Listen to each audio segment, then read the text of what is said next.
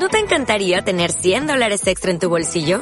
Haz que un experto bilingüe de TurboTax declare tus impuestos para el 31 de marzo y obtén 100 dólares de vuelta al instante. Porque no importa cuáles hayan sido tus logros del año pasado, TurboTax hace que cuenten. Obtén 100 dólares de vuelta y tus impuestos con 100% de precisión. Solo con Intuit TurboTax. Debes declarar para el 31 de marzo. Crédito solo aplicable al costo de la presentación federal con TurboTax Full Service. Oferta sujeta a cambios o cancelación en cualquier momento.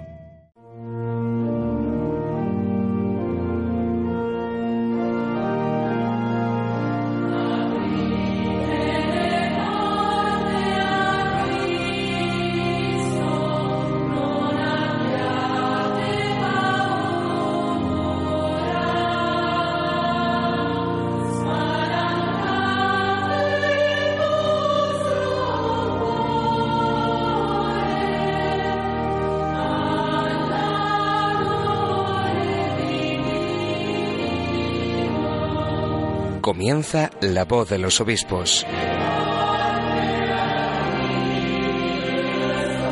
Un programa que dirige Alex Navajas.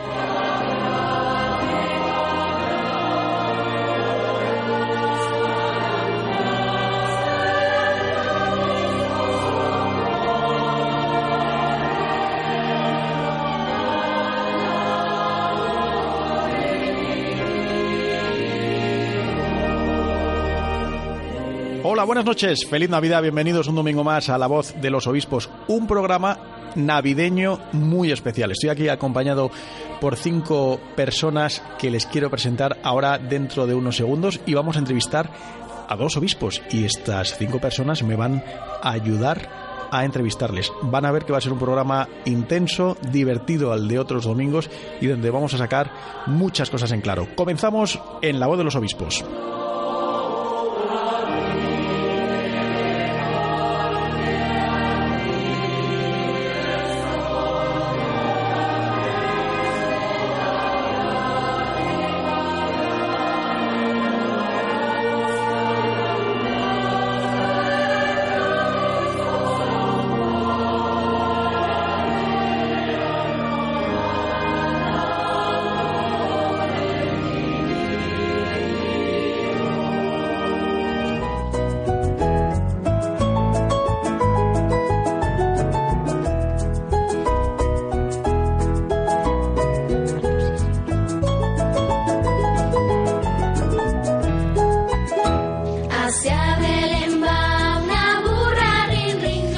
Bueno, pues ya ven cómo empezamos este programa de la voz de los obispos hoy domingo 27 de diciembre con pleno ambiente navideño y qué mejor que empezar con estos villancicos del chocolatero.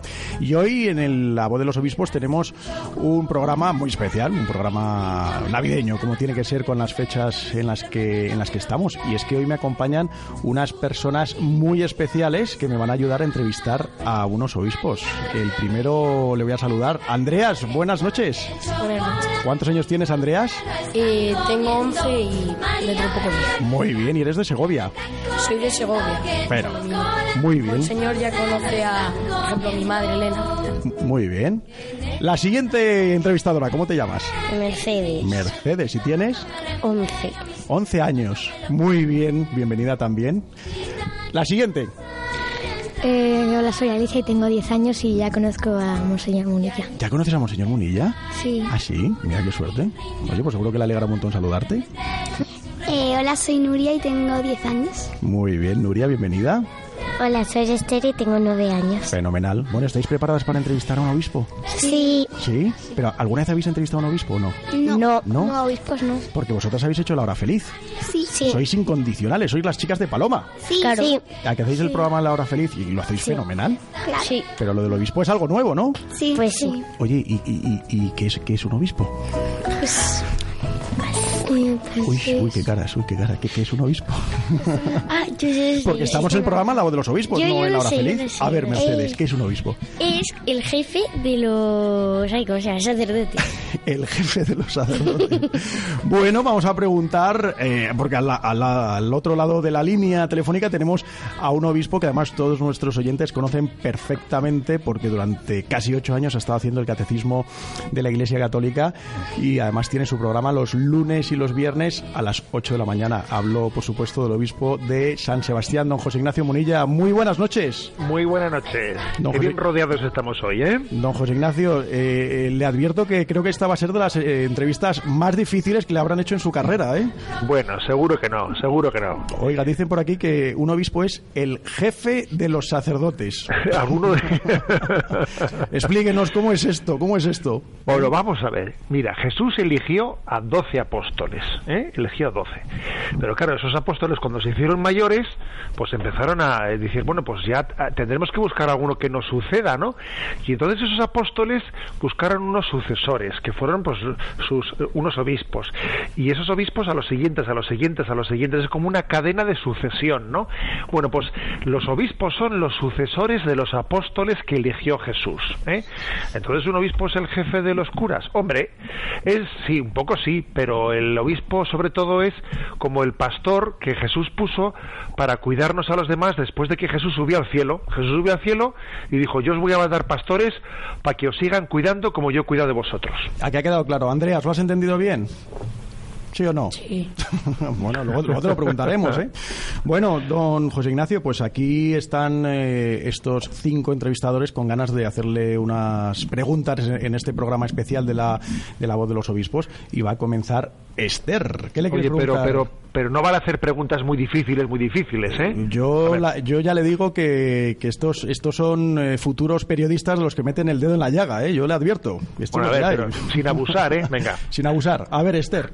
Monseñor Munilla, ¿cómo vive un obispo la Navidad y qué va a hacer usted estos días?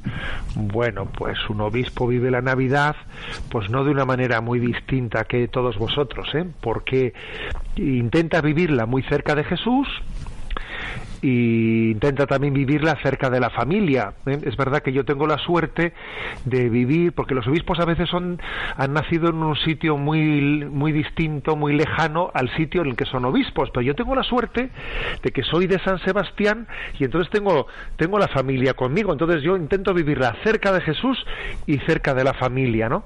Entonces pues el obispo celebra la misa, celebra la misa de gallo, que es eh, en la Nochebuena a las 12 de la noche celebra también la misa el día de Navidad, eh, suele ir también a visitar a los pobres que acoge Cáritas, a los que duermen en la calle, que, le- Cáritas les coge sus, en sus lugares no pues para que pasen la noche acogidos y cena con ellos. Y también os voy a decir que a mis sobrinos, a mis sobrinos les he invitado el día de Navidad por la tarde para que vengan a mi casa y para que veamos una peli todos juntos y después hagamos una pequeña tertulia comentando la peli, ¿no? Vamos a hacer un poco de eh, cine de familia.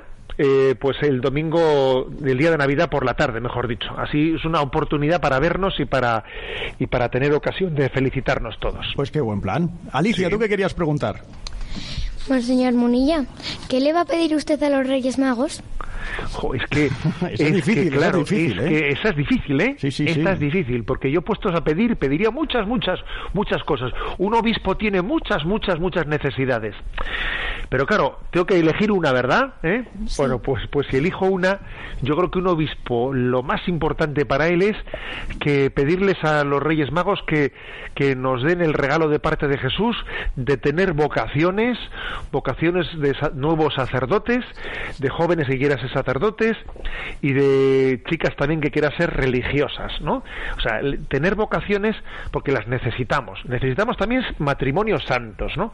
Pero especialmente las vocaciones sacerdotales y a la vida religiosa son una gran necesidad en la Iglesia. Entonces yo le pido esto a los tres, a Melchor, Gaspar y Baltasar, que a ver si meten, ¿no? Pues eh, esa petición al niño Jesús. El obispo de San Sebastián ha pedido Toma ya, pues es un buen regalo. A ver, Venga. Nuria, ¿qué quieres preguntar? Eh, eh, Monseñor Munilla, cuando usted era niño, ¿alguna vez le trajeron carbón los Reyes Magos? Toma ya, esta preguntaba con, estaba con bala, ¿eh? Mira, mira, yo creo que merecer, merecer, merecer, seguro que he merecido más de una vez en la vida que me traigan carbón, eso seguro. Pero es que los reyes son tan buenos, ¿sabes? Tan buenos, que nos suelen querer no por lo que merecemos, sino porque lo, que necesitamos, ¿no? A veces, fíjate, a ver, a ver si no me digo palabras muy complicadas, a veces uno, en esta vida, cuanto menos merece, cuanto menos merece que le quieran, es cuanto más necesita que le quieran. ¿eh? Y los Reyes Magos nos suelen querer no por lo que nos merecemos, sino por lo que necesitamos. Entonces yo también he sido un niño, como todos vosotros, que a veces no mereces muchas cosas, pero aunque no las merezcas, pues Dios te quiere te quiere porque sabe que necesitas ser amado y ser querido y entonces en vez de darte el carbón que te, que te merecías, pues resulta que te da pues una tarta, ¿sabes? Una tarta riquísima, ¿no? Y dice, pues no me lo merezco, pero gracias Señor porque eres muy bueno. Muy bien. Mercedes, ¿qué quieres preguntar? Mm, Monseñor Munilla, ¿cuál es su rey mago favorito? El rey mago favorito. Mire qué cosas se te ocurren preguntar, ¿eh? A ver, pues yo creo que el negrito. ¿Eh? Yo creo que el negrito, porque siempre le tuve una gran simpatía, siempre tuve una gran simpatía, y no sé si no era porque también nos, nos traían un poco de chocolate de los Reyes Magos. Entonces, como nos traían chocolate, yo el chocolate lo juntaba con, ¿eh? con, con el Rey Mago Negro, y decía, pues mira, nos- el Rey Mago Negro nos ha traído chocolate, ¿no? Y era una cosa súper rica, y además nuestra madre siempre el día de el día de Reyes solía haber pues para desayunar eh, para desayunar solía haber pues bueno solía haber no sigue habiendo eh sigue habiendo chocolate con el rosco de Reyes con el rosco de Reyes y siempre teníamos esa costumbre que me imagino que también tenéis vosotros que comíamos el rosco de Reyes y al que le tocaba en su trozo de tarta le tocaba pues el rey o la estrellita o el camello el camello pues le tocaba fregar, fregar el desayuno. En mi casa siempre ha sido así esto. ¿eh? El que le, toza, le toca en su, en su trozo de rosco de reyes a fregar. Y, y me acuerdo que muchas veces pues uno decía, a mí no me importa fregar porque con lo rico que está el chocolate seguro que ha sido un regalo, un regalo de Baltasar. ¿eh? Pues mi padre, a mi padre siempre le toca el premio. Y suele fregar, y frega o no friega. No. Porque en pero- nuestra casa, en nuestra casa, el que le toca friega, eso tiene que ser así, el que le toca a fregar. Oye, ¿y, y a vos- vosotras también to- eh, tomáis el roscón o no? Sí, No me gusta. ¿No te gusta el roscón este? Que no eh? te gusta el roscón, pero bueno, pero ¿qué niños hay hoy en día? Pero, ¿y, qué, y qué te gusta a ti entonces? en- de, de- de Navidad te gusta el turrón? Sí, Y los mazapanes. No. Ah, el mazapán no, vaya. Lo único que me gusta del roscón es el regalito. ah, pero si no comes roscón no hay regalito, no te puede tocar. ¿No? Bueno, tampoco te puede Si tocar el agua, mira. Si lo corto, Ey, acércate al micro, acércate al si micro. lo corto, Ah, que tú lo cortas y entonces cuando ves dónde está el regalito te lo quedas. Ay, qué lista Esther. Muy bien. Alicia, ¿qué querías decir? Que en mi parroquia eh, es un vamos allí a que es San Leopoldo y, mm, comem- y comemos roscón el día de la noche de Reyes comemos roscón con chocolate ¿Con chocolate? todos juntos sí Oye, mira qué bien. ¿Cuál es el mejor, el de chocolate o el de nata? el de nata ¿El de nata es el mejor? Sí. Mercedes no parece muy... ¿Tú prefieres, chocolate o nata? Nata. Nata. Bueno, bueno, mira, parece que hay unanimidad con la nata. Bueno, siguiente pregunta. Mercedes, ¿qué querías preguntar? Yo nada. No, ¿a quién le tocaba? No, a Esther, a Esther, le tocaba a Esther. Monseñor Munilla, a, nuestro- a nosotros seguramente nos llegan regalos, los reyes, pero ellos los niños cristianos a los que les persiguen y a- hasta les matan, como los de Irak y, y, y Siria. y Siria Y Siria. ¿Podemos hacer algo? Pues yo creo que sí, yo creo que sí. Porque además es que fíjate, los Reyes Magos vienen de aquellos lugares, vienen de, de Oriente, de Oriente Medio, de esos sitios en los que ahora a los cristianos les están matando. De allí vienen los Reyes Magos, ¿no? Y entonces yo creo que ellos también nos están trayendo un ejemplo muy, muy grande, ¿no? Nos están trayendo el ejemplo de cómo los cristianos de allí son capaces de dar su vida, de preferir que les maten antes de dejar ser cristianos. Entonces, el mayor regalo que nos trae hoy en día los Reyes Magos es el ejemplo tan impresionante de los mártires, ¿eh? de los mártires. Y entonces yo creo que lo que podríamos hacer es no olvidarnos nunca de ese ejemplo y no avergonzarnos nunca de ser cristianos y si ellos son capaces no de arriesgar sus vidas pues por ser cristianos nosotros que no nos avergoncemos nunca de ser cristianos y que seamos y que aunque nos persigan y nos critiquen y se rían de nosotros tú eres una tonta pareces una monjita y no sé qué y no sé cuántos no que aunque se rían de nosotros no nos avergoncemos nunca de Jesús porque los cristianos de Oriente de esos sitios donde son los magos nos han enseñado a ser mártires y a no avergonzarnos de la cruz de Jesús ¿eh? bueno señor Munilla cuando usted era niño ya quería ser ya quería ser sacerdote Pues la verdad es que no. A mí nunca se me había ni pasado por la cabeza ser sacerdote cuando era niño. ¿eh? Hasta los 16 años o 17, ¿sabes? Que ya estaba ya, como que dice, en segundo de bachillerato pues ni se me había pasado por la cabeza.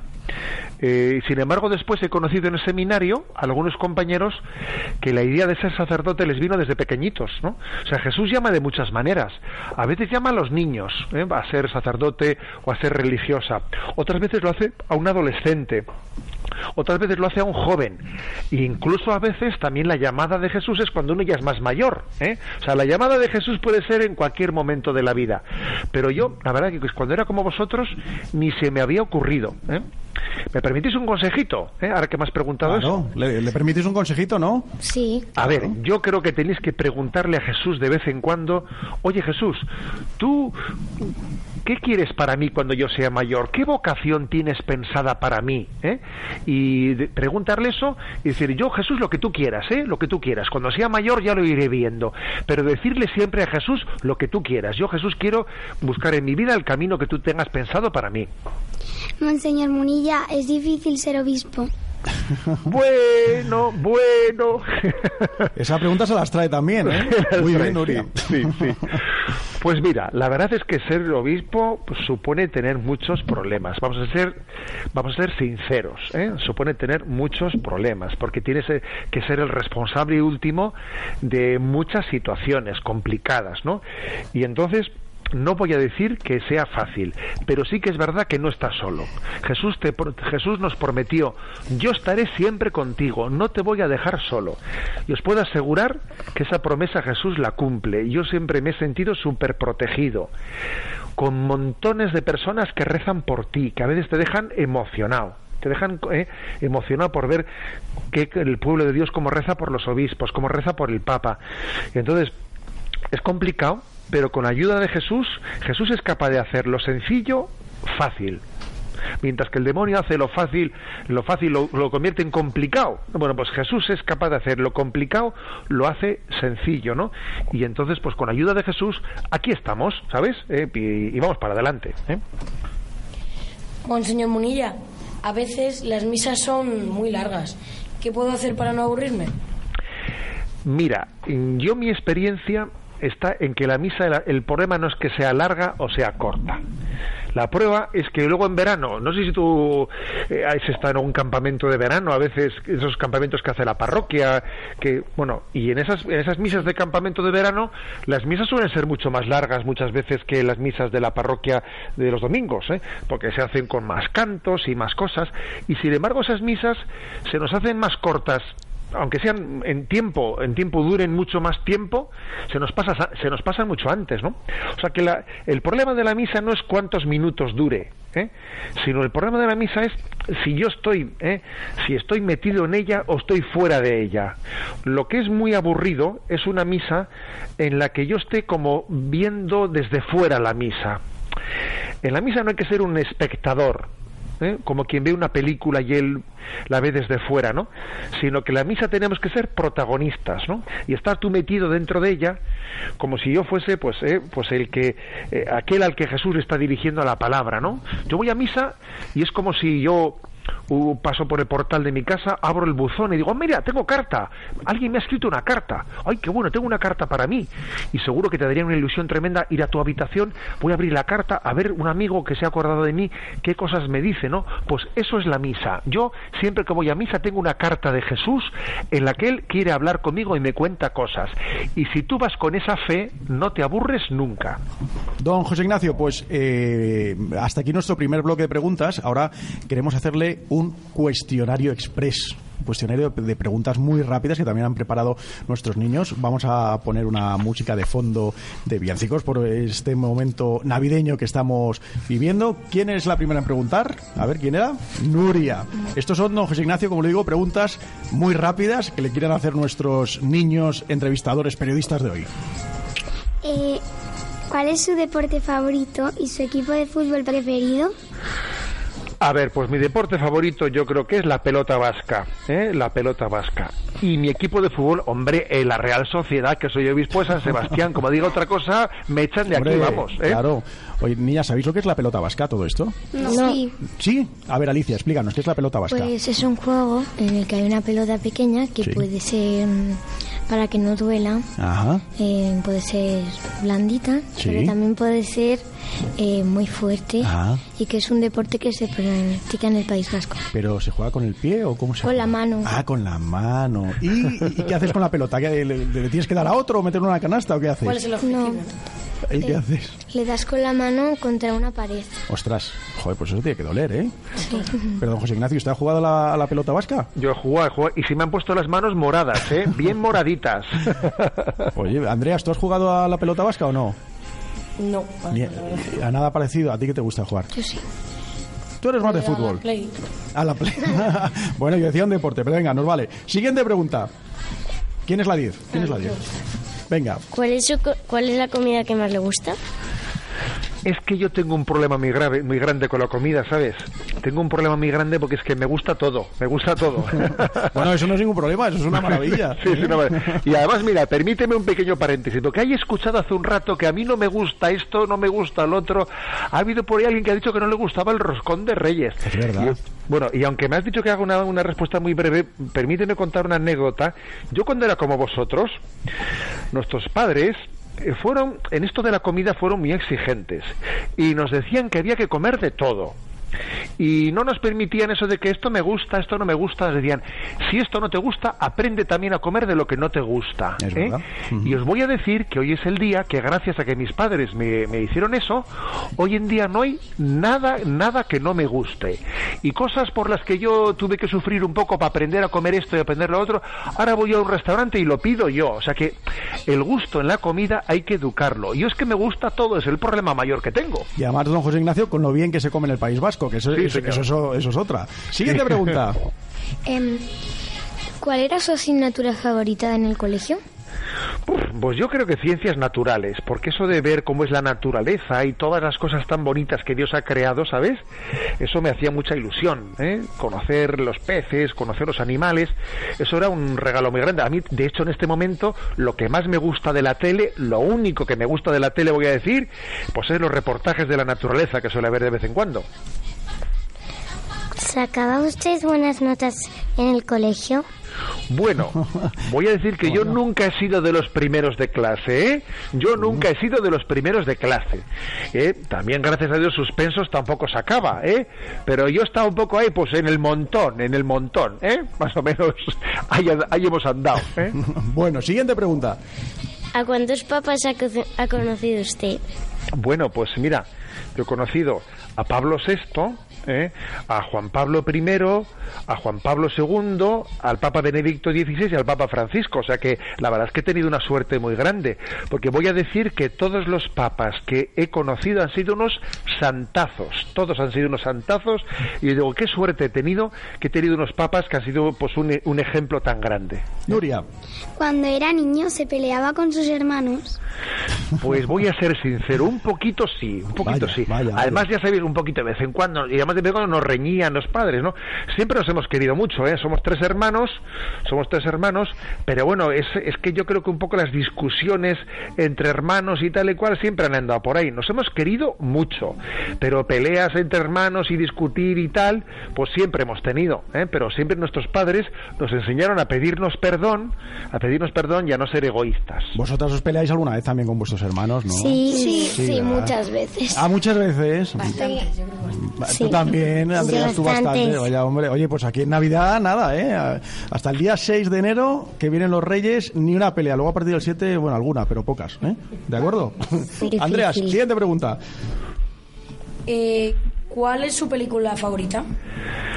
Bueno, esa pregunta también es difícil, ¿no? También es difícil. Hay muchas películas preciosas, ¿no? Eh, un hombre para la eternidad. Pero bueno, pero, pero permitidme, ya que estamos en un sitio que igual sirve esto para hacer un poco de publicidad de una película buena, yo sé que estos días en Navidad la familia a veces dice, vamos al cine, vamos al cine. Permitidme un consejo. La película esta de Eduardo Verástegui, Little Boy, es una una joya. Merece la pena que vayáis a ver la película de Little Boy. ¿Eh? Al. Doy fe, yo la he visto también. ¿La habéis visto vosotras, niñas, o no? No, pero hablamos de ella en la hora feliz. Ah, ¿hablasteis de ella en la hora feliz? Sí, Y- sí. Sí. Y que dij- dijisteis que era buena, ¿no? Sí. Es una Sí. película muy chula, yo la he visto. Y pusieron el tráiler. Eh, claro, yo lo he visto, yo he visto la película, está muy bien. Es un buen consejo de Monseñor Munilla. Siguiente pregunta. ¿Y su grupo de música preferido? ¿Cómo has dicho que no te he escuchado mal? Rep- repite, Esther. ¿Y, y su música ¿Y su grupo de música preferido? Ah, sí, perdón, que te había escuchado mal. Pues mira, también eso es un poquito comprometido, pero bueno, a ver, yo, yo es que en, pues, pues, en mis años jóvenes, pues ahí había pues unos grupos que me gustaron mucho, como U- uno que se llama U2, ¿eh? Dire Straits, y bueno, yo la verdad es que ya con los músicos de hoy en día ya no, yo me he quedado con aquellos, ¿eh? de mis años jóvenes, U2 y Dire Straits, que todavía, pues hombre, pues los sigo escuchando de vez en cuando y, y disfruto un rato y me relajo cuando voy conduciendo en coche. Esos son mis favoritos. ¿eh? ¿Qué libro le gustó más cuando era niño? Pues mira, yo recuerdo que siendo niño, ahí estaba la, la colección de los cinco. No sé si vosotros ya no tenéis ni idea de qué es eso. ¿eh? ¿Los habéis Pero era-? Sí. Sí, yo tengo. Ah, sí, Ah, ¿eh? conozco, pero leerme no. Ah, Pues mira, que- Yo sí. Vale la pena, vale la pena. Sí, sí, sí. Mira, eran los cinco frente a la aventura, los cinco en no sé dónde, los cinco en tal. Joder, esas novelas eran preciosas. Eran novelas de aventuras que yo me enganchaba con ellas y eran muy bonitas, eran muy sanas, ¿no? Y a mí me acompañaron mucho cuando tenía vuestros años y me hicieron pues disfrutar de una manera sana, ¿no? No sabía que todavía exist- existiesen por ahí, ¿eh? Pero- Existen, existen, sí, hombre, sí, sí, todavía, todavía, todavía hay. Lo más que es verdad que hoy en día han salido otros libros, Harry Potter y estos, ¿no? Que también los habréis Bueno, leído vosotros. está bien, está bien comprobar que no soy tan viejo como pensaba. ¿eh? Muy bien, pues don José Ignacio, eh, eh, vamos, ha pasado usted con nota el, el- el cuestionario, ¿verdad que sí, chicos y chicas? Sí. Alicia quiere decir algo más. Em, me ha encantado por ahí que has tenido un nuevo sobrino. Sí, he tenido un sobrinito nieto tan chiva muy bien, tan chiva muy bien, y se llama Sier. Y tiene, un, tiene pocos días, porque Hombre. nació en este mes de diciembre todavía, ¿no? Y la verdad es que estoy, que se me cae la baba. ¿eh? Es, que, es que para un obispo, un sobrino, es como si fuese hijo suyo, casi, ¿eh? Entonces estoy que se me cae la baba. Pues ¿eh? qué, qué bien, qué bien informada Alicia, ¿eh? Qué bien informada. Tienes ahí unos servicios de información, unas fuentes fantásticas. Muy bien, chicos, a que os lo habéis pasado bien, está bien, Sí. ¿verdad? Unas respuestas muy interesantes. Don José Ignacio Munilla, obispo de San Sebastián, muchísimas gracias. Bueno, muchas gracias. Yo me lo he pasado bomba, ¿eh? Y os pido una cosa, que de mi parte a todos en casa les felicitéis las Navidades. Ha dicho don José Ignacio, ha dicho el obispo que felices Navidades a todos y que seamos que seamos fa- familias felices, felices porque Jesús está entre nosotros y nadie nos va a arrebatar esa alegría. ¿eh? ¿Lo vais a decir, chicos? Sí. Sí. Sí. ¿Sí? ¿Seguro? No, os veo muy convencidos. ¿Sí? Bien, bien, de acuerdo. Don José Ignacio Munilla, obispo de San Sebastián, muchísimas gracias. Buenas noches. Un abrazo a todos. Adiós, buenas noches. Adiós. Adiós.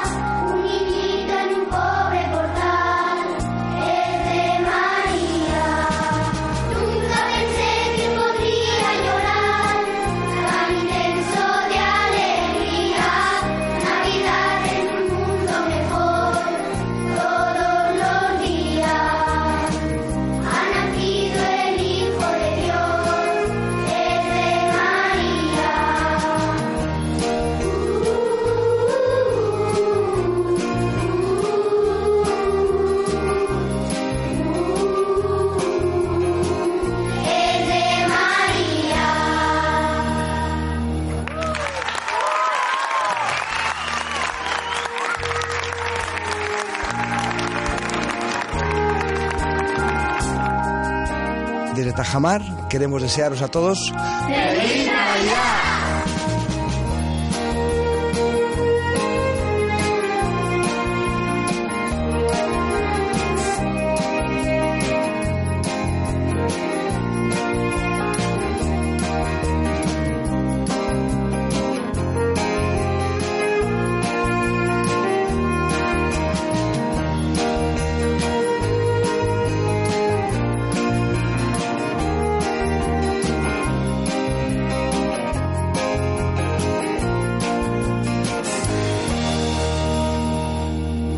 Bueno, chicos, ¿qué tal? ¿Os ha parecido la entrevista con Monseñor Munilla? Simpático, ¿verdad? Sí. ¿Verdad? muy majo. Alicia ya le conocía, ¿ves? Si es que hay obispos muy, muy simpáticos. Ah, ¿tú también le conocías, Andreas? Ah, mira, oye, pues mira que he conocido. Pues tenemos otro obispo, que no sé si le conocéis, pero también es muy simpático. Es un obispo de Extremadura. ¿Dónde está Extremadura? Eh, eh, en España. Habla al micro, habla al micro, que si no, no se Ah, te oye. ¿Dónde está Extremadura? Extremadura, ¿dónde está? ¿Al norte? ¿Al lado de Galicia? No, al- No. de Portugal. A la de Sí, Portugal. Ah, la de Portugal. Muy bien, bien, bien, bien, no fenomenal. Pues él se llama. A ver, bueno, primero, a ver, decidme dos ciudades de, de Extremadura. Si se lo tiene. ¿Eh? Se tiene. Cáceres y Badajoz. Cáceres y Badajoz. Pues hay un obispo, que es el obispo de Coria Cáceres, que se llama don Francisco Cerro. Buenas noches, don Francisco. Buenas noches a todos y un saludo muy especial a esos niños tan majos que tienes ahí, Alex. ¿Ha visto? Saben incluso situar Extremadura en el mapa. ¿eh? Claro, lo he visto, oye, que de verdad que sí, que es, eh, es auténticamente fantástico, muy bien. Bueno, don Francisco, obispo de Coria Cáceres, gracias por atender a esta edición especial de La Voz de los Obispos, este programa navideño que, claro, lo hemos querido hacer con niños porque quién mejor que ellos para, para celebrar estas fiestas y para entrevistar a, unos obispos. No sé si alguna vez le han entrevistado niños, don Francisco. Pues, pues sí, porque fíjate, yo siempre he tenido, le he dado mucha importancia a los, a los niños y- a visitar sus colegios, sus centros y, y he estado siempre muy en contacto con ellos cuando voy a las parroquias. Así que, y sí que, que en algún momento, quizás no con esta importancia de, de Radio María que llega a nivel nacional, pero sí que, que he tenido alguna entrevista para alguna emisora local o para eh, en algún colegio, en algún centro. Sí, sí, donde bueno. también te han entrevistado y te han hecho todo tipo de preguntas que siempre me encanta. Pues aquí le, le aseguro que vienen también con, con la escopeta cargada de preguntas. ¿Quién va a hacer Pues la primera fenomenal. pregunta? A ver, Nuria. Monseñor Cerro, ¿cómo vive un obispo la Navidad y qué va a hacer usted en estos días? Pues yo lo vivo la Navidad como casi vosotros, o sea, con mucha sencillez, muy familiar, a todos los niveles eh, cercano a la gente y lo que sí tengo es una, una Nochebuena siempre eh, como muy activa. Fíjate que lo primero que hago es celebrar la misa con los presos. Voy a la cárcel y allí celebro la misa de Nochebuena con los que están y no tienen libertad porque viven en la cárcel, eh, hombres y mujeres. Eso celebro la primera misa de la Nochebuena. Después voy con también chavales jóvenes y con, y con, y con niños a recibir el fuego de Belén, que suelen ser los Scouts católicos, un grupo, un movimiento de niños y de adolescentes y de jóvenes. Lo celebro en la Ermita de la Paz. Y después voy también a los hermanos de la Cruz Blanca, también que están allí con, con personas discapacitadas y estoy en los últimos momentos casi de su cena. Después voy a cenar con mis hermanos que viven en un pueblecito cerca de aquí de Cáceres que se llama Malpartida y suelo cenar con mis hermanos, con Toñi y con Juanjo y con su mu- mujer y su marido y también con sus con mis sobrinos y después vuelvo otra vez a Cáceres y tengo la misa del gallo, o sea que la, la tarde o la noche de la Nochebuena para mí es muy activa, pero muy contento de estar ahí con los presos, con los niños, con los jóvenes, con los con también las personas discapacitadas, con mi familia y también luego celebrar la misa de Nochebuena que se llama misa del gallo. Así que eh, estoy encantado. La celebro muy sencillamente, sí, sí. Mercedes. Eh, Monseñor Cerro, ¿qué le va a pedir usted a los Reyes Magos? Pues le voy a pedir a los Reyes Magos sobre todo que traiga paz a este mundo, ¿sabes? Eh, este mundo que tenemos tantas dificultades y tantas discordias y tantas guerras, ¿no? Y tantos problemas. Yo le voy a pedir la paz. Luego también le voy a pedir a, a los Reyes Magos que las familias eh, pues eh, pues eh, tengan paz y, y se quieran muchos entre los, los padres, los niños, que haya mucha armonía y mucho amor, ¿no? Y, y luego también pues para, para mi diócesis le voy a pedir a los Reyes Magos que haya muchos niños que se quieran hacer sacerdote porque tengo oh, mucha necesidad de, de, de, niños que hagan sacerdote o de, o de niñas que también se hagan religiosas o consagradas, o porque sabes que hoy necesitamos eh, mucha gente que quiera seguir a Jesús. Esas son las tres cosas que le voy a pedir. Pues, por la paz, por la familia y por las vocaciones. Lo mismo que ha pedido Monseñor Munilla también, vocaciones. Ah, pues ¿eh? no sabía que coincidíamos, mi amigo mío desde hace muchos años. Lo sabemos, por eso les hemos querido entrevistar en este programa especial a ustedes dos. Eh, Esther, siguiente pregunta. Monseñor Cerro, cuando tú, cuando usted era niño, ¿alguna vez le trajeron carbón los reyes? Pues mira, pues eh, pues espero que no, porque porque es verdad que no me gustaría a mí que me echasen carbón, pero a veces es una asignatura pendiente, decir cómo estoy yo comportando con la gente, con los pobres, con los que sufren, con, con las personas que están a mi lado, ¿no? Entonces, eh, bueno, pues yo pediría que a los Reyes Magos no le echasen a nadie carbón, porque todos los niños y todos nosotros nos hemos comportado muy bien y hemos sido verdaderamente eh, buenas personas y hemos hecho todos nuestros deberes en el colegio y hemos estudiado y hemos rezado y hemos estado con nuestros padres y hemos querido a nuestros hermanos, ¿no? Así que eh, yo no soy muy partidario del carbón de los reyes, no soy muy partidario. Oye, ¿alguno de vosotros niños y niñas os ha traído carbón? Uy, qué cara pone Andreas. ¿Te ha traído carbón a ti o no? Traer no, le compro dulce porque está rico, pero Ah, ah bueno, eso es otra cosa, claro. ¿Y las niñas que no miran, que no se atreven a mirar? Eh, no, a mí no. ¿A ti no? Esther, ¿no? Mira qué bien, qué, qué, niñas tan buenas. Siguiente pregunta, eh, Alicia. Monseñor Cerro, ¿cuál es su rey mago favorito? No te, no te he escuchado bien, ¿cuál es? ¿Su rey mago favorito? Pues es que no te oigo bien, su. El rey mago favorito. Ah, el rey mago favorito, perdona. Es que oigo mal porque como soy un de fondo, el rey mago mío favorito, pues mira, yo los creo que los tres, porque cada uno tiene su encanto. Baltasar, Gaspar, Melchor, todos son maravillosos, hablan de la armonía entre todas las razas, que todos somos iguales a los ojos de Dios, y a mí me encanta todo, todo me encanta. Le ofrecen al final al Señor lo más importante, el oro, el incienso y la mirra, y yo de verdad que no tendría así son para mí los tres, son maravillosos. Ayer estuve yo celebrando en el seminario la noche de la noche ya de, de, Navidad con los seminaristas, porque luego enseguida le dan las vacaciones. Y recuerdo que han salido los tres, eh, también los magos, a tener un gesto con nosotros, tener un regalo a todos los seminaristas, también a mí como obispo y a los sacerdotes. Y, y los tres me fijé en ellos en, en encanto de, de Reyes Magos, son todos muy buenos y todos son armónicamente hermanos y todos forman parte de una humanidad que tenemos todos que llevarnos muy bien y querernos todos mucho. Monseñor Cerro, a nosotros seguramente nos traigan regalos los reyes, pero hay otros niños cristianos a los que les persiguen y hasta les matan, como en Irak y Siria. ¿Podemos hacer algo? Pues es verdad que es un tema tremendo. La, la cantidad de, niños que son perseguidos o que sus padres o su familia no por la fe y por ser cristianos no y, eso es verdad que ellos no le traen nada. Yo yo lo, que le pediría es que le trayese el Señor y tenemos que pedir que, que, convierta el, corazón de los que provocan las guerras y los que provocan todas esas barbaridades y el terrorismo no y, y nosotros podemos hacer por ellos rezar por ellos pedir por ellos y que también que nuestros regalos que tengamos los compartamos con, con nuestros hermanos que están cerca mejor manera de compartir un día todo lo que tenemos con los de lejos es empezar a compartirlos con los que están cerca, ¿no? Entonces yo pues sí que, que, pediría, sí. Monseñor Cerro, cuando usted era niño, ¿ya quería ser sacerdote?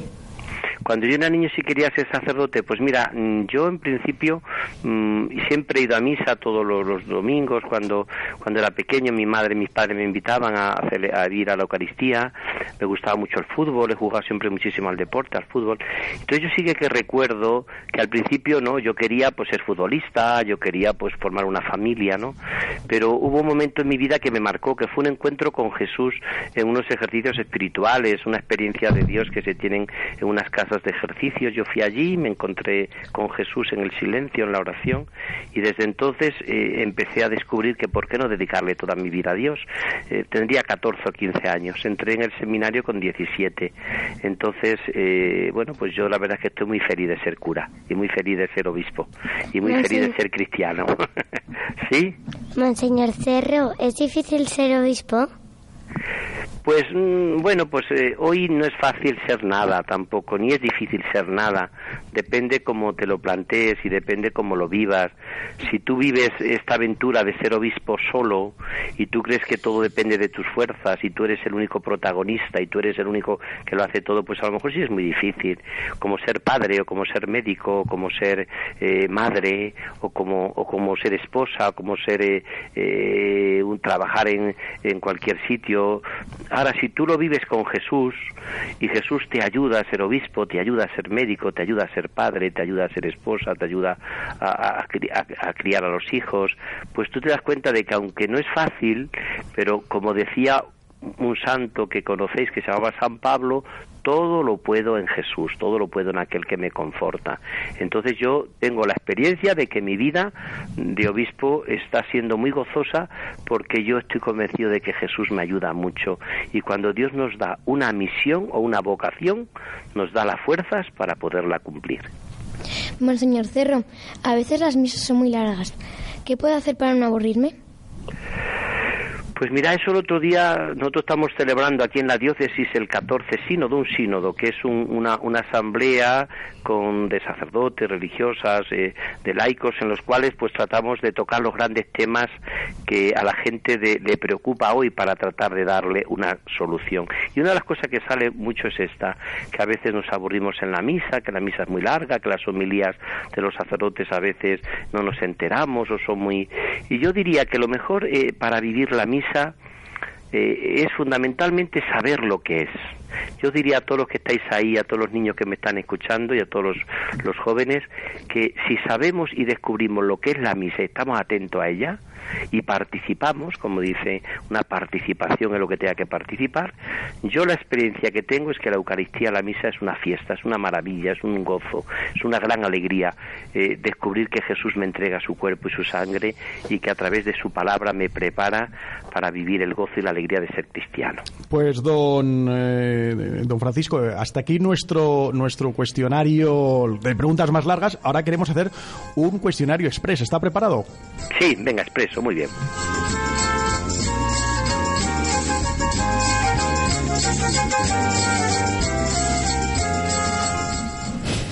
¿Cuál es su deporte favorito y su equipo de fútbol preferido? El, mi deporte favorito es el fútbol y el equipo preferido, prefiero decir que es la selección española. Don Francisco, eso, eso es no mojarse. Bueno, pues entonces si me ponéis así, eh, el Real Madrid. Bien, bien, bien. Yo le tengo que decir, a ver, aquí quién es del Real Madrid que la no, ¿no? Yo, hermanos. No? Nuria, ¿no? No, yo soy del Atleti. ¿Del Atleti de Madrid? Qué mala. Va muy bien, va muy bien. ¿Y tú, Andreas? Barça. ¿Tú del Barça? Muy bien. Bueno, pues estupendo, oye, importante. Mira, oye, los tres equipos que van ahí peleando en los puestos de arriba de, de la tabla. Fenomenal. Siguiente pregunta. ¿Quién la tiene? Venga, Mercedes. ¿Cuál es su comida favorita? Es que me gusta todo. Mi madre me enseñó a comer de todo. Yo iba a los campamentos cuando era adolescente, cuando era también niño, y entonces me pregunté, pero si me tuviese que decir lo que más me gusta, las croquetas. Después del corazón de Jesús, lo que más me gusta son las croquetas. Después del corazón de Jesús, Oye, las croquetas. Ahí coincido yo también, y además en Extremadura, por ejemplo, esas migas extremeñas son fantásticas. Bueno, en Extremadura todo lo que tenemos es bueno, eso está claro, pero me he dicho una cosa, las migas, hay muchísimas cosas, el queso de Extremadura es buenísimo, el, embutido, el, jamón, el jamón de monasterio. Jamón de hombre, de monasterio, de los mejores del mundo. Eh, Pero yo, las croquetas. Las croquetas. Yo también coincido con usted. Siguiente pregunta. ¿Cuál era su asignatura favorita en el colegio? Pues me gustaba mucho la literatura. Quizá eso dio lugar a que he escrito siempre muchos libros. La literatura. Me gusta mucho leer y escribir. Siguiente pregunta. Esther. ¿Sacaba usted buenas notas en el colegio? Pues, eh, pues sí, vamos, la verdad es que sacaba buenas notas, pero vamos, no es que fuese Mm, demasiado empollón, sino que, bueno, pues siempre me gustó mucho el estudio y luego he ido aprendiendo, porque poco a poco, mm, la verdad es que sí que, que luego al final eh, me apasionaba estudiar, sobre todo cuando empecé a estudiar teología, pero sí que ya desde el colegio sacaba buenas notas, sí, algunas, algunas asignaturas me costaba más, como a todo el mundo las matemáticas, a lo mejor, o, o ese tipo de cosas que siempre son más duras, pero me, me encantaba estudiar. ¿A cuántos papás ha conocido usted? Pues personalmente he saludado unas cuantas veces a Juan Pablo II, que yo recuerde ya todavía no era obispo, pero he saludado tres veces como sacerdote personalmente al Papa Juan Pablo II. En una audiencia estuve 17 minutos con él y otro grupo de sacerdotes que acompañábamos a don Marcelo, el arzobispo cardenal de Toledo. Luego con el Papa Benedicto XVI mm, he estado también eh, siete veces, pero ya de obispo, porque fue el que me nombró obispo, eh, Benedicto XVI. Con él estuve siete veces personalmente. Y luego con el Papa Francisco actualmente he estado tres veces. No está mal. Siguiente pregunta. Cuando era niño se peleaba con sus hermanos. Pues sí, la verdad es que sí. Porque aunque mis hermanos son todos muy buena gente, pero nos peleábamos mucho por todo, por la ropa, por la comida, por porque yo era un poco gamberro también como ellos, o sea, me encantaba pasármelo bien. Y entonces sí que, queda. nos lo pasamos bien. La verdad es que nos queremos mucho los hermanos, pero hemos reñido muchos. No se preocupe, don Francisco, porque aquí nuestros niños periodistas antes han reconocido que ellos también se pelean. Claro, yo, yo me he peleado. Pasan las mejores familias. Que pelearse, lo maravilloso que es pelearse. Pasan las mejores familias. Siguiente pregunta. ¿Cuál es su película favorita? Pues tendría muchas películas, pero así una película que me ha impactado muchísimo es eh, Un hombre para la eternidad que es la, la, vida de, de, Santo Tomás Moro. Esa me impactó muchísimo, la música, la, el colorido, los diálogos, pero hay muchas, o sea, luego religiosas, pues la pasión de, de, de, Gibson, de Gibson, muchas, ha habido muchas. Me gusta mucho el cine, pero no veo mucho, porque es verdad que me dedico mucho a otras muchas cosas, pero siempre que puedo ver buen cine lo veo. Pues no solo a creer, pero Monseñor Munilla ha dicho la misma película, Un hombre para la eternidad. Pues fíjate, pues se Hasta lo prometo, eso, ¿eh? pues es que yo me acuerdo que me impactó no, mucho. No pasa nada, sí, sí. Es una gran película, es una gran película, sin duda. Esther. ¿Y su grupo de, ¿Y su grupo de música preferido? Me gusta todo tipo de música. La música siempre, yo siempre digo, pongo el calificativo de buena. Me gusta la música buena, la literatura buena, la película buena. Y de música todo lo que sea bueno. Me gusta la música actual, o sea que yo disfruto escuchando cuando son eh, canciones o cantantes que, que, tienen una gran calidad y que en sus textos o en lo que narran, eh, pues hay realmente, hay, hay, canciones, por ejemplo, de, de algunos autores, de algunas cantantes y, actuales que me, que me encantan, ¿no? Por ejemplo, pues pues, eh, algunas canciones de Laura Pausini, por ejemplo, me gustan. Hace poco estuve en Roma y cuando venía en el avión estaba ella, la saludé un momento. Y, bueno, pues, pero como digo esto, digo canciones de, de, los cantantes actuales que cantan, me encanta. Y luego la clásica, por supuesto, me apasiona, claro, pero, pero también me gusta la música actual, incluso la música moderna más actual, si es buena y es de calidad, me gusta. Y, si, y transmite valores de belleza, de, estética y de... Me encanta, me encanta. Y además de Laura Pausini, don Francisco, Francisco, alguno, algún grupo más? Pues es que tenía, bueno, claro, yo a lo mejor eh, escuché mucho en su tiempo Mocedades, eh, escuché mucho en su tiempo Rafael, también me gustaba, eh, actual, cantantes, por ejemplo, de, de, La Oreja de Van Gogh también en algún momento, o sea que me, han gustado distintos autores. Yo quizás ahora ya los más actuales recientemente, pues no le, pero es que me gusta también el flamenco y me ah. gusta todo tipo de música, es que no, no tendría ahora mismo así que también a veces han influenciado mucho en mi gusto mis sobrinos, como tengo unos cuantos sobrinos, me decían, tío, ¿qué quieres que te regale? Y a lo mejor regalaban, y a lo mejor lo escuchaban, digo, pues mira, es una música que tiene su, su cierta calidad, claro. Claro. ¿A vosotros conocéis alguno de los grupos que ha dicho Monseñor Cerro? Sí. Rafael no es un grupo, pero lo conozco. Rafael lo conoces, ¿no? Sí. A ver, ¿qué, qué canta Rafael, Andreas? ¿Te sabes alguna? ¿No? bueno, pero te suena, por lo menos te suena. Sí. Hombre, por lo menos el villancico El Camino que lleva Belén, ah, ¿no? claro, el villancico, muy... Es villancico que cantaba tan bonito, pero luego también hay otros hay otros muchos cantantes que actualmente pues pues se destacan por su por sus, sus, canciones y, y, por lo, lo, profundamente que, que, entonan. O sea, mira, la música yo creo que es también un vehículo que, se, que lleva a Dios, si uno la, la sabe expresar. Desde luego, como toda la belleza, y además la música, mm, me decía alguien recientemente que no conocía a nadie que no le gustara la música, algo, lo que fuera, pero que le gustara la música, eso sin duda. Andreas, última pregunta. ¿Qué libro le gustó más cuando era niño? Eh, pues claro, yo empecé a leer con 14 años, por lo tanto, de niño yo, bueno, los cuentos normales que siempre leía, y Mortadelo y Filemón, y todo este tipo de cosas que me encantaba, ¿no? Pero, y también me acuerdo cuando nos leían alguna, algunas obras, de, me acuerdo una maestra que nos leía un libro clásico en italiano, vamos, de Italia, Corazón, que era un libro muy bonito, de, distintas, y, y luego, pero yo empecé a leer a partir de los 14 años, y me he convertido realmente en un lector empedernido desde entonces. Yo leo casi todos los días si puedo, una hora si puedo, ¿eh? y muchos días lo saco.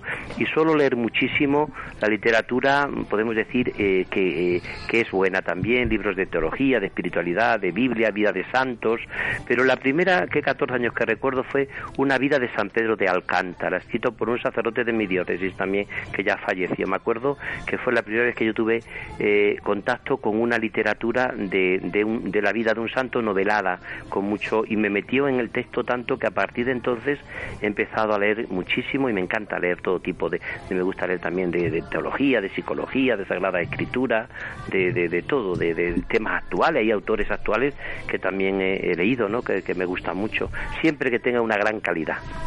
A mí también me encanta leer. Mira, ¿Te encanta leer? A Alicia le encanta leer. Alicia, ¿tú qué lees? ¿Tú qué lees, por ejemplo? Pues bueno, suelo leer una colección en que hay un poco de mitología y es interesante. Ahora se lee mucho los de Jerónimo ¿Sabes, Sabes que yo tengo cuatro libros de cuentos, tengo yo ah, publicados. Ah, cuatro libros de cuentos publicados. Que tengo publicado ah, cuatro libros de cuentos y ah. algunos de ellos con muchísimo éxito. Eh, cientos de cuentos, parábolas para todos, eh, cuéntame para ser libre, eh, pequeñas parábolas con gran corazón. Y esos libros todos van por cinco, seis, siete, ocho, diez ediciones, ¿sí? Me gusta mucho escribir y me gusta mucho escribir cuentos, sí, también. Nuria. Que yo también leo mucho y que yo me estoy leyendo una colección que es muy interesante que se llama Jerónimo Stilton. Ah, Jerónimo ah. Stilton, el famoso. Sí, sí, claro, sí, muy bien. Libro que arrasa entre, entre los niños. A ver, Alicia, última que, que, ya quieren preguntar más. Y Esther, pero venga, que nos tenemos que ir y le tenemos que dejar a don Francisco Cerro, que tiene muchas cosas que hacer. Yo me leo, eh, me leo la colección que es de Tea Stilton, solo que no lo parece porque es de una colección de princesas. A ver, Esther. Yo leo los cinco o poesías. Ah, poesía, ya lees poesía. La poesía ya es también ya... Toma ya. Claro, eso ya es para nota, eso es para nota, ¿eh? A ver si te está escuchando tu profesora de lengua y te sube nota. ¿Y te sabes alguna de memoria o no? Uy, no. no. Todavía no te sabes ninguna. De Santa Teresa no te sabes nada te turbe, nada te espante, tan bonita. ¿No? Todo se pasa, Dios no se muda, quien a Dios tiene nada le falta. Solo, Dios, basta. Tan bonita esa, es una poesía preciosa de Teresa de Jesús. Pues luego te la enseño, Esther, para saber qué bonita. Y Andreas, rápidamente la última pregunta. ¿Qué le querías decir? Es de, de, lo que suelo leer. Ah, ¿qué, qué, qué a mí me gustan mucho los textos o poesías de género literario. ¿Ah, sí? Sí, me gusta bastante. A veces en internet me meto y busco. Toma ya. Mira.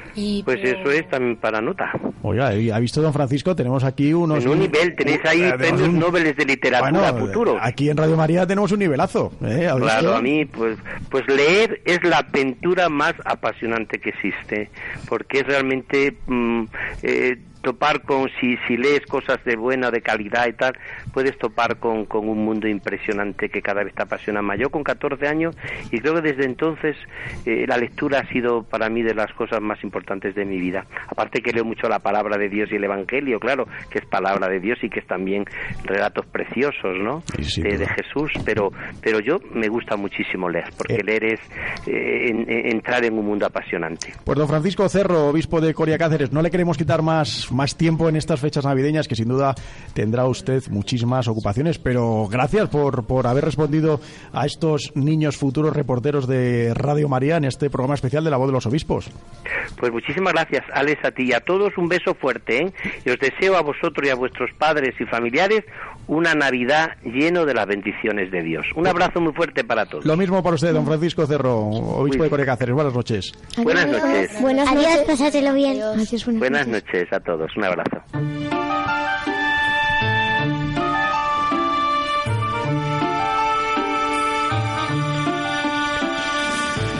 Pues hasta aquí nuestro programa especial navideño de La Voz de los Obispos. Ya han visto que tenemos aquí una cantera extraordinaria de periodistas en Radio María que van a dar mucho que hablar. ¿Qué tal os lo habéis pasado, chicos y chicas? Muy bien, muy bien. ¿Sí? ¿Qué es lo que más te ha gustado, Andrea? A ver.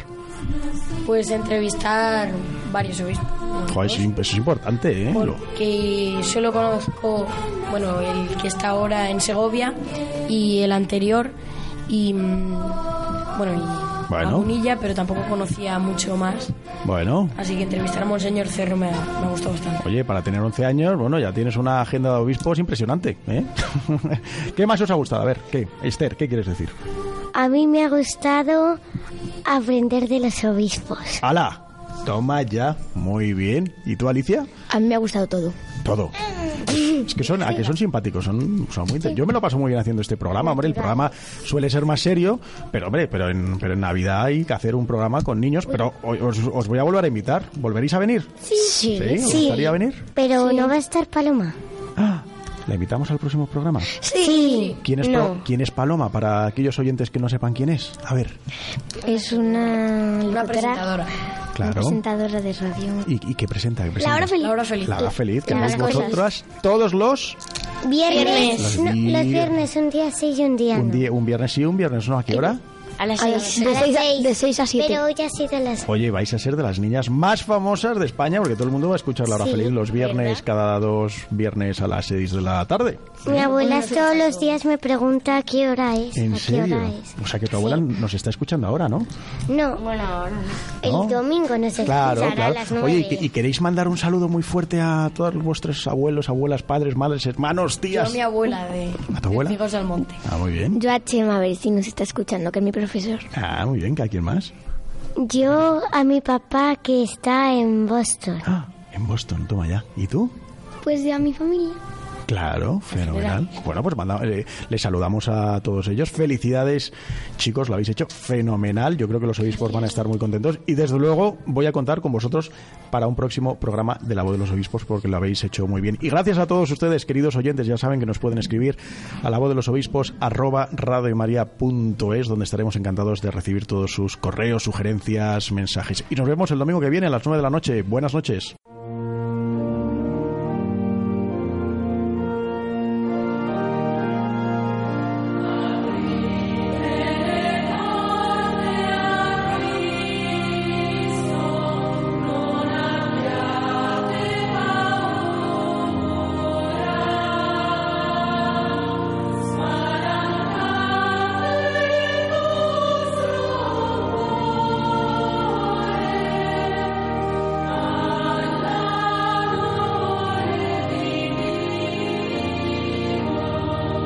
Les hemos ofrecido La voz de los obispos.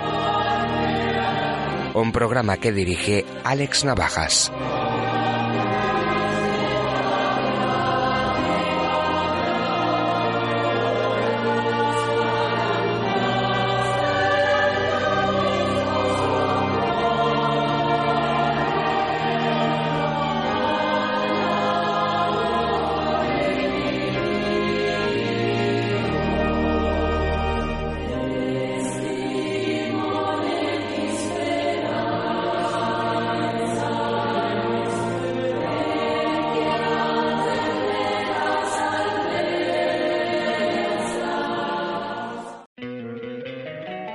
Encantaría tener 100 dólares extra en tu bolsillo?